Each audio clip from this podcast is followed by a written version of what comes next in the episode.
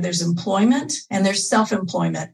If you're hiring someone for W 2, that's employment. If you're hiring an independent contractor, 1099, that's not the same as employment. I know it's like potato, potato, but try to put those differences out in your brain, put a divider between that.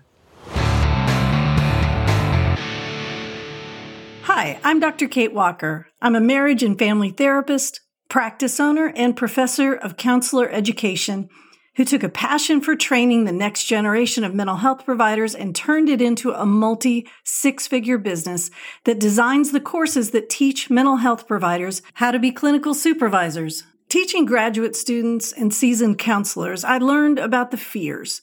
Fears about failing, quitting toxic work environments where you're seeing 80 clients a week, fears about starting a private practice, running out of money, getting in trouble by the licensing board, the IRS, you name it. I created the Texas Counselors Creating Badass Businesses community so mental health providers like you could have a step by step guide and learn actionable steps to achieve the security, freedom, and satisfaction of a counseling career you'll love. Look, you had the dream to become a mental health professional. You got the degree, you took the exams, you put in the time, whatever your business is, a private practice, maybe you want to sell courses like I do, you're adding clinical supervision, you want to write a book or get paid to speak, whatever it is, you are too important to your community to lose to getting in trouble, giving up, going broke, and burning out. Are you ready to break through those fears once and for all? I thought so. Let's get to work.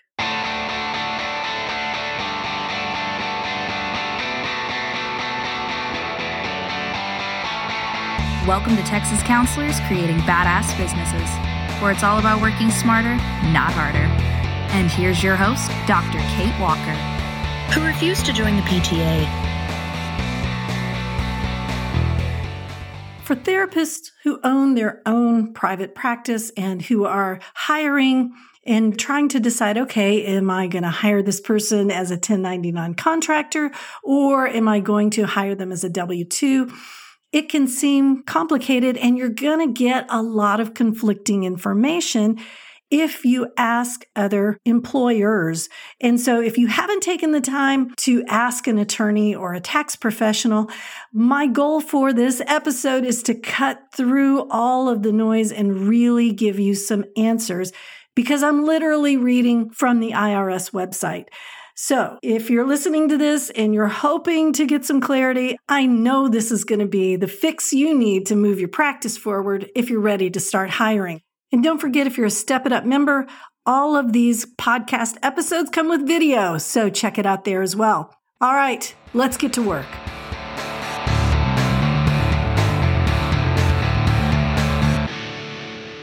All right, I'm Dr. Kate Walker. Welcome to your training today. If you're a Step It Up member, this is part of your membership. You get a weekly training, and that training means you get to interact, you get to participate via Zoom. If you're a Facebooker, of course, you can get on Facebook and just watch and type in questions. I'll be watching that too. If you're listening to this on a replay, or if you're watching this on a replay, good on you because you're spending extra time to get down to the bottom of all of the things you need to as a business owner. So W 2 versus 1099. This actually came to the forefront, I don't know, I guess in my world, maybe about four or five years ago. And we knew that associates in Texas were going to be owning their own practices soon, right? We saw that kind of on the horizon. We being LPC supervisors. I'm also an LMFT supervisor. So we'd already been dealing with that for a few years. And then I remember I was at the TACES conference in Dallas, and someone sat down and she said, You know, I've got to tell you, I've been audited. And I was floored because we had talked about this idea of can you hire your associates as a 1099? What does it mean to hire someone as a 1099? What are the advantages? What are the disadvantages?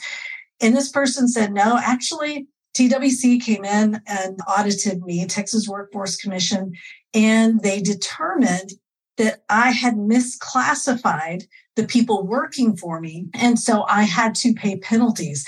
And then it was like the floodgates open. It's a small world, right? But still, there were more people coming forward and talking to me saying, Oh my gosh, we've misclassified. I'm misclassified. I've been misclassified. And so I see the question again and again. And I know after this that I'm going to see the question again, you know, in the Facebook threads, people coming up at conferences. And that's great. I want you to come up to me at conferences. If you're listening to this on the podcast, don't worry. I'm going to talk you through through everything that I'm showing the folks who are watching this live and who are watching it on the replay. So, what I'm going to do first is take you on a real simple Google journey because when you don't know something, you Google it, or at least that's what I do. So, I'm going to Google IRS, Internal Revenue Service. And I have already Googled the 20 factor test, but I'm going to talk about that in a second. 1099 or W 2. And let's just see what comes up. Well, the IRS website comes up first. That's good. There are other good websites out there. Folks write blogs, tax professionals, attorneys, they'll write some really good blogs and they tend to break things down and make it a little simpler than the government. But we're going to go ahead and click the IRS tab here. So it's funny because they phrase it as a question independent contractor, parentheses, self employed, or employee. And they take you through the scenario. They ask which scenario applies to you, and then determining whether the individuals providing services are employees or independent contractors, common law rules. And I'll come back to that in a second Form SS8, which is if you feel like you have been audited incorrectly and you have chosen the wrong thing, this is your recourse. And then, of course, the consequences for different businesses. So let's start with this idea of do you get to choose? And you don't, right? I mean, that's like saying I live in Houston and I get to choose if I have hurricanes or not. No, that's determined for me. So when you think about this idea of do you get to choose?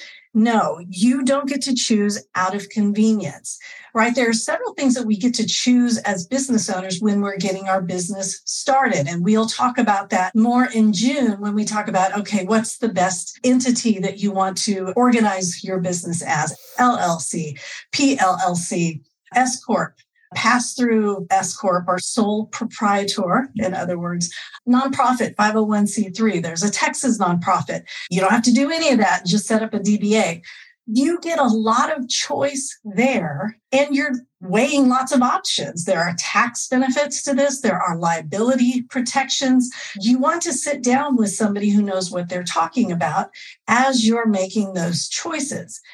1099 and W 2, it's not your choice. If I hire a band to come play at my daughter's wedding next year, I'm not going to sit with the band members and tell them which notes to play, right? I might say, hey, I want you to play Lionel Richie still. Yeah, that's an 80s throwback. But I'm not going to tell them what key to put it in or what notes to play, right? I can't control and direct them because I hired them for their expertise. Now, if I hire someone to come in and organize my guest book for the wedding, right? I don't know why I would hire them, but anyway, let's just say that I did. Now I'm going to be like, okay, as people come in, I need you to hand them a pen and not the red pen. I want you to hand them the blue pen. Make sure they don't write in cursive because we need to write thank you notes later. I'm going to be super controlling. And that's a different classification because I've hired someone to do a job my way, not take requests like, hey, could you use the red pen? No, I'm going to tell them use the red pen. So the IRS talks about three behaviors or three overarching factors. So let's go back to the screen share and talk about that. Common law rules, facts that provide evidence of the degree of control and independence fall into three categories. Behavioral. Does the company control or have the right to control what the worker does? And this is key how the worker does his or her job. So yes, you may tell the band, I need you to start at seven and I want you to play till 11. I want you to play all Lionel Richie's greatest hits. And by the way, I want to grab the karaoke mic halfway through and whatever. But I cannot tell the band how to do their job. I mean, this isn't my choice. I could try, but the band would be like, no, no, no, thank you. We've got another gig. Financial are the business aspects of the worker's job controlled by the payer. These include things like how the worker is paid, whether expenses are reimbursed, who provides the tools, the supplies. So when you think about that in terms of like if you hire, again, you can think of my band, or you can think of like hiring an electrician to come to your house or somebody who's doing landscaping around your home. Type of relationship.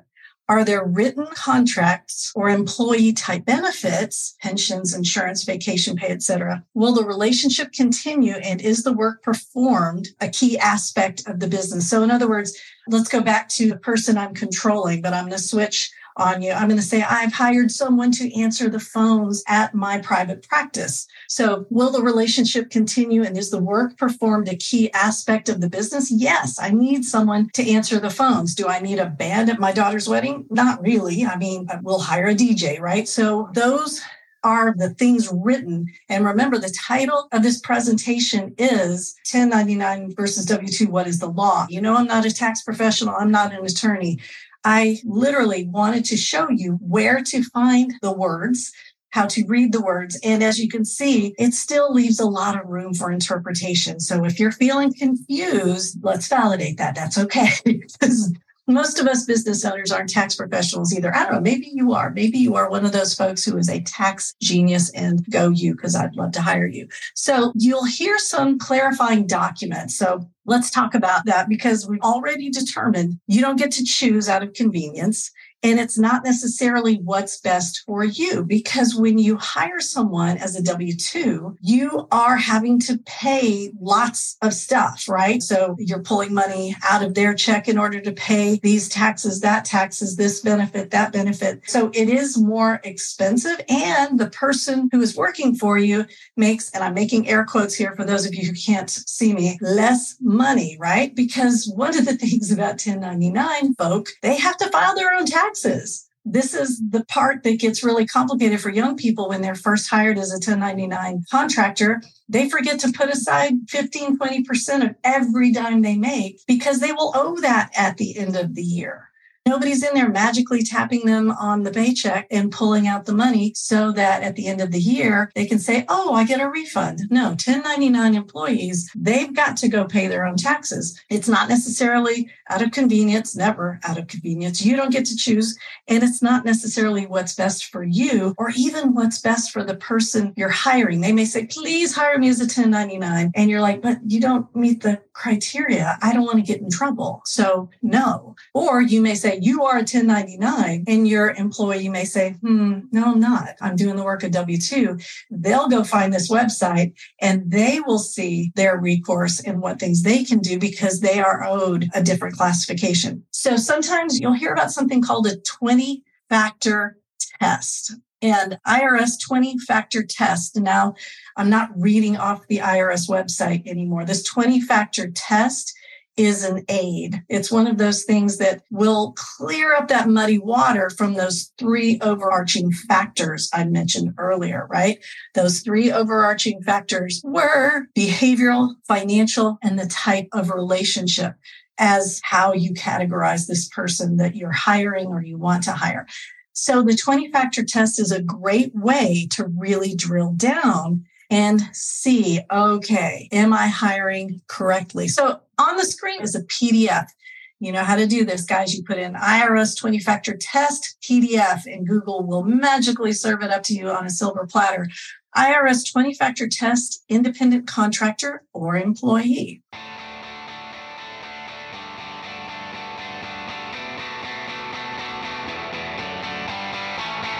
Membership, membership. Why would anyone want to join a membership? Because you're sick and tired of trying to find great information that will help you start your career, grow a practice, stay out of trouble, and oh, by the way, not be boring and outdated. You already know I specialize in helping you grow your skill set and career with quality courses on demand that people actually want to finish. But why should you have to pay for every single resource I offer? Let me introduce the Step It Up membership. Step It Up members have access to over 50 trainings on everything from preparing your accounts for tax season to using SEO to improve your Google rankings, writing a book, staying HIPAA compliant, to learning how to create a press kit if you want to start public speaking. You also get access to over 25 courses that you can use as continuing education and that meet the new Texas 50% from an approved provider rule. Are you a supervisor looking for a consultation group? Step It Up members get free tickets to the Texas Supervisor Coalition monthly live consultation group featuring great speakers and incredible up to the minute information to keep your license safe. Feel overwhelmed by lots of choices and want an interactive training with a real live person? I've got you covered. Step It Up members get weekly live training with me every single week. And did I mention that Step It Uppers get a coupon for $100 off the 40 hour training to become an LPC or LMFT supervisor in Texas? Yeah, you get that too. You're the one working your butt off, sweating through the summer, corralling kids, and facing slumps in your client load. I want to help. All summer long, I'm offering a 50% discount on the annual and monthly plan for the Step It Up membership. No contracts, and if you don't like it, quit anytime you like. But you're gonna love it. You are too important to lose because you pay too much for online courses, you sat through expensive, boring live trainings, and you got suckered into long term commitments with memberships that just didn't deliver. It's time to take the next step in your counseling career. And it's super easy to do. Just go to katewalkertraining.com forward slash podcast. That's katewalkertraining.com forward slash podcast. But you got to act fast. This is going away as soon as the summer ends. So get the discount, get the resources, and take your practice to the next level. I'll see you on the inside.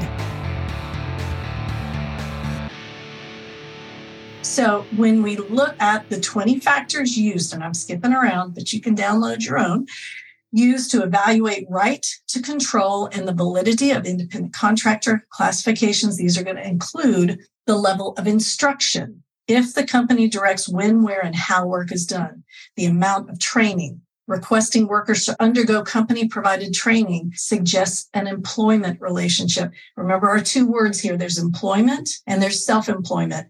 If you're hiring someone for W 2, that's employment. If you're hiring an independent contractor, 1099, that's not the same as employment. I know it's like potato, potato, but try to put those differences out in your brain, put a divider between that degrees of business integration, workers whose services are integrated into business operations or significantly affect business success are likely to be considered employees, right? That's the W 2. Extent of personal services. Companies that insist on a particular person performing the work assert a degree of control that suggests an employment relationship. In contrast, independent contractors typically are free to assign work to anyone control of assistance. If a company hires, supervises, and pays a worker's assistance, this control indicates a possible employment relationship. Continuity of relationship. A continuous relationship between a company and a worker indicates a possible employment relationship.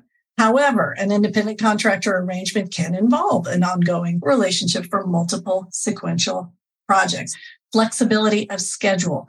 People whose hours or days of work are dictated by a company are apt to qualify as employees. I need you here at eight. I, you can't take a lunch. I need you, you know, until five o'clock. Demands for full-time work. Full-time work gives a company control over most of a person's time, which supports a finding of an employment relationship. Sometimes it's that easy. Just count the number of hours they're there. Need for on-site services requiring someone to work on company premises. Sequence of work, if a company requires work to be performed in a specific order or sequence, this control suggests an employment relationship. Requirements for reports. If a worker regularly must provide written or oral reports on the status of a project, this arrangement indicates a possible employment relationship. Hello, process progress notes, anyone? Hmm. Method of payment. Hourly, weekly, or monthly pay schedules are characteristic of employment relationships. Payment of business or travel expenses. Independent contractors typically bear the cost of travel or business expenses, and most contractors set their fees high enough to cover those costs.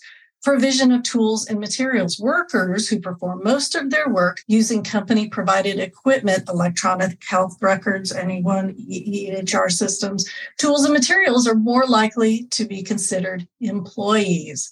In fact, sometimes we put that out there as a perk when we're hiring 1099 folk. Well, you can use our stuff, right? Investment in facilities. Independent contractors typically invest in and maintain their own work facilities. In contrast, most employees rely on their employer to provide work facilities.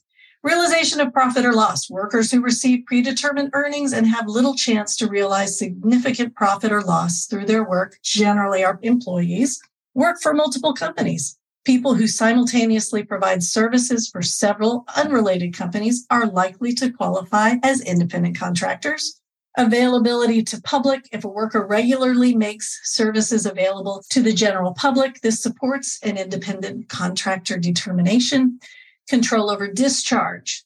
A company's unilateral right to discharge a worker suggests an employment relationship. In contrast, a company's ability to terminate independent contractor relationships generally depends on a contract. Right of termination. Most employees unilaterally can terminate their work for a company without liability. Independent contractors cannot terminate services without liability except as allowed under their contracts. So this goes on. Are independent contractors employees? I highly encourage you to download this document and I will put it in your Step It Up courses. In the One Start Here as a Step It Up member, you have a module called One Start Here. And when I add this as one of your trainings, I'll be sure to put the link to this. If you're listening to this on a podcast, I will make sure to put the link in the show notes. And if you're reading it on a blog, you're probably not listening to my voice right now, but I'll put the link in the blog as well. All right. So that has been the difference between 1099 and W 2. Not what I say, not what other people say. This is what the IRS says. We have a three overarching factor way to tell if somebody is an independent contractor material or employee W 2 material. And then we have the 20 factor test that will help me make that determination. So, one of the questions is are there consequences for an employee or a contractor that has been misclassified? I want to get into that just a little bit. So, if you can imagine, so if I'm being hired, you're either going to take taxes out for me or I'm going to owe taxes on my own. If I'm 1099 and I have been misclassified, what that means is I'm missing out on benefits.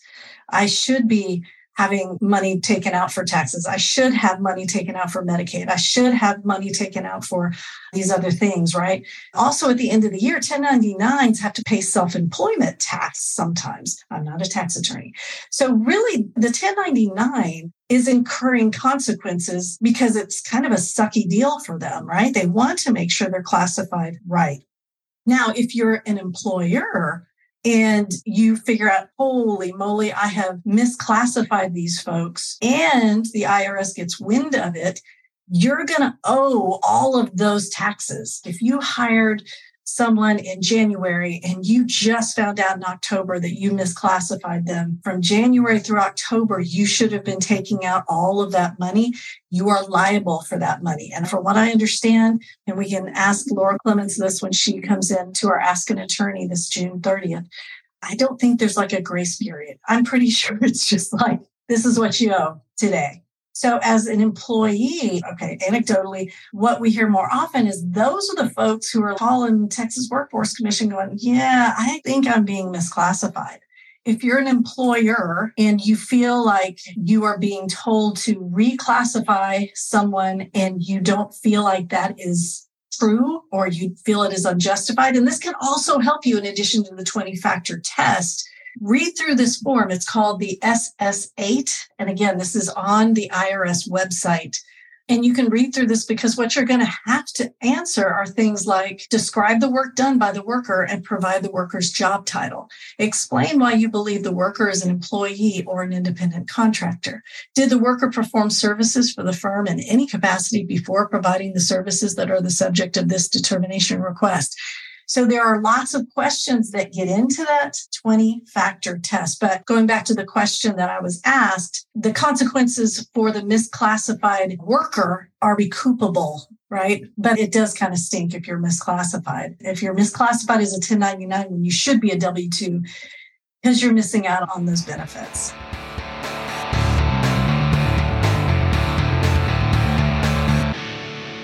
Hey, badasses, we can all agree that counselors want a path to a successful counseling career. But that means you have to find quality training. That's not even the real barrier. The real problem is a lot of information can be overwhelming and you, my badass, are busy. So you're probably asking yourself, how can I improve my practice while still caring for people? How do I grow my skill set, become a supervisor, without losing my work life balance? How do I find quality training that won't cost too much time and money? Bottom line, counselors who want a successful counseling career value the goal of growing their skill set and even becoming a supervisor, but at the same time struggle with finding time to attend quality courses counselors can't overcome this barrier because so many times courses with tempting titles overpromise and underperform. Let me ask you something. What if there were courses that delivered exactly what they promised, that didn't take a lot of time and didn't break the bank? That's exactly the kind of course we design at Kate Walker Training. I specialize in helping you grow your skill set and career with quality courses on demand. And we have so many to choose from. If you're asking yourself, where do I go if I want to sustain my practice and grow my marketing presence? Well, check out the Step It Up membership. What do you do if you're ready to pay it forward and add streams of income? Well, check out the supervisor training. See if you're eligible. If you're looking for an experience that's more hands on, keep an eye out for open enrollment for Badass Basics and our exclusive mastermind groups.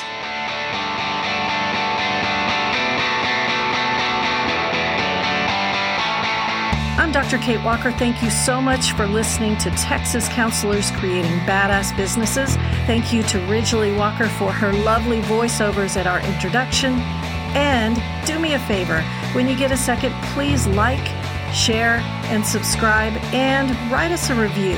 That's really how we get picked up by other RSS feeds, and we get this information out to the mental health badasses who need it. Thanks again, and keep saving the world with excellent therapy.